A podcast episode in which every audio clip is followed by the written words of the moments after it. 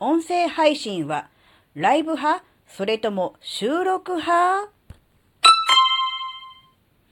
あずききなこがなんか喋るってよ。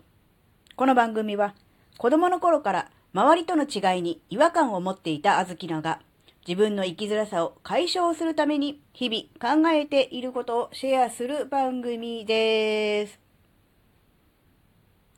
こんにちは、あずきなです。えっとね、あずきなはね、えー、もともと収録の、配信を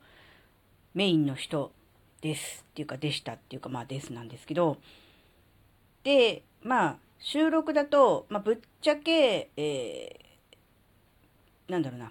配信する前に聞き直すことができるじゃないですか。で、聞き直してみて、ああ、これをちょっとおかしいなとか、ちょっとこれダメだなとか、雑音入ったなって言って、撮り直しとかも一応できるじゃないですか。まあ、あずきなはやらないんですけど。なので、なんだろうな、音声配信をするのの、取っかかりとしては、やっぱ収録から入る人、多いのかなって、ちょっと思うんですけど、え中にはですね、ライブの方が気が楽だっていう人がいるらしいんですよ。あの、ライブだと、あの、コメント入るじゃないですか。あの、リスナーさんからの。で、そのコメントを返す、コメントに答えるような形によって話が、えー、進んでいくっていう、それがね、すごくいいんだっていう、そういう考えらしいんですよ。で、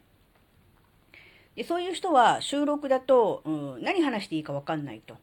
で、収録だとそんな長い間ね、10分とか15分とか喋、うん、れないよと。うん、どうしても自分で、えー、テーマを決めて、それに向けて自分で一方的に喋らなきゃダメですよね。相手のリアクションとかない中で一方的に喋るのって、ある意味すごく不安ですよね。なので、どうしてもあの、なんだろうな、テーマがうんこれについて喋るとか、あるいはこういうことを喋ってて、最後こうなるみたいなものを、なんだろうな、うん、メモ書きとかを作っておいて、まあ台本ですね。それを沿って、それに沿って喋らないと、えー、収録は、えー、できないっていうようなね、そういう人もね、いるらしいんですよ。これね、あの、聞いた時に、ああ、好きなと真逆って思って、あずきらもね、どっちかっていうと、どっちかっていうと言わなくてもそうですけど、ライブ苦手なんですよ。あの、ライブで、あの、一方的に喋ってる分には全然構わないんですね。あの、いくらも いくらも喋れる人なので。喋れる人っていう言い方も変なら、勝手に喋ってる人なので。ただ、あの、コメントが入るとそのコメントを拾うじゃないですか。で、コメントを拾って、ああ、こんにちはとかこんばんはとかって言ってる分にはいいんですけど、なんとかだね、うん、そうだね、それだねとかっていう話をしてるとの、コメント返しをしていると、あの、自分が話そうと思っていたことを忘れてしまうんですね。もっと言うと、今まで自分が話していたことを忘れてしまうんです。どこまでポンコツなんだっていうね、あの、鶏が3歩歩くと忘れちゃうっていう、あの、本当かどうかわからない話ありますけど、あずきなは、あの、コメントを読んでしまうと、自分が今まで喋っていたことを忘れて、実際あの、ライブ中に、あれあれ、私今まで何喋ってましたっけっていうのをね、リスナーさんに聞いたことあって、なんとかな話だよって来て、ああ、そうそうそうっていうのがありました。なので、あのコメント読んじゃうと、今まで自分が何をしていたかの、していたかっていうことを全て忘れてしまうという、あの、特殊能力の持ち主です。あの、記憶が一切その段階でリセットされるというね、あの、特殊能力、特殊能力っていうか、まあ、なんですよ。なので、えーライブは 苦手なんですよ。なので、あの、時々ね、あの、コメントいただいたのに無視して、無視してるつもりは全然ないんですけど、見ないで、自分の言いたいことを、とりあえず言わないと忘れちゃうからと思って、コメントをね、あの、拾わないで、あの、喋ってることがある人です。本当だから、あの、同じようにね、あの、音声配信をしているという人であっても、タイプが違うんだなって思って、ちょっと面白いなって思ったんですよ。うん。自ら自分でこう、積極的に一方的に喋りたい、喋りたいっていうタイプと、えー、会話をね、キャッチボールで、あの、そのリスナーさんと、そのやりとりの中で、えー、会話を楽しみたいっていう、そういうタイプとね、えー、いろいろ あるんだなって思って、ちょっとね、あの、面白いですよね。うん、なので、もちろん会話楽しみたいタイプの方は、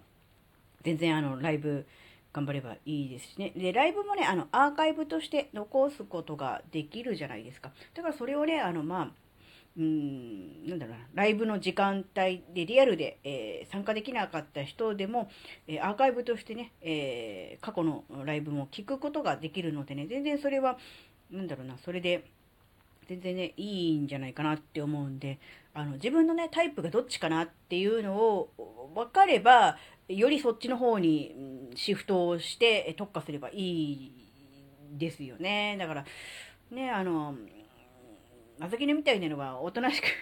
収録だけやっとけばいいんでしょうが、でもやっぱライブはライブで楽しいし、やっぱほら、あの、スタイフはほらコラボライブとかもあるでしょ？だから自分がライブ立ち上げて、えー、ね、リスナーさんに来てもらうっていうのもあるんだけど、他の人のライブに行って、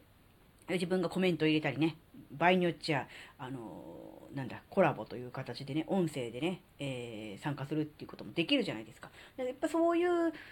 楽しみ方も、うん、あるのでね、それはそれで、あのー、なんだろうな、せっかくそういう機能がね、あるので、えー、やっていくっていうのもね、うん、なかなかね、楽しいって言えば楽しいですけどね。でもやっぱりあの、コメントを拾いながら、えー、なんだろう、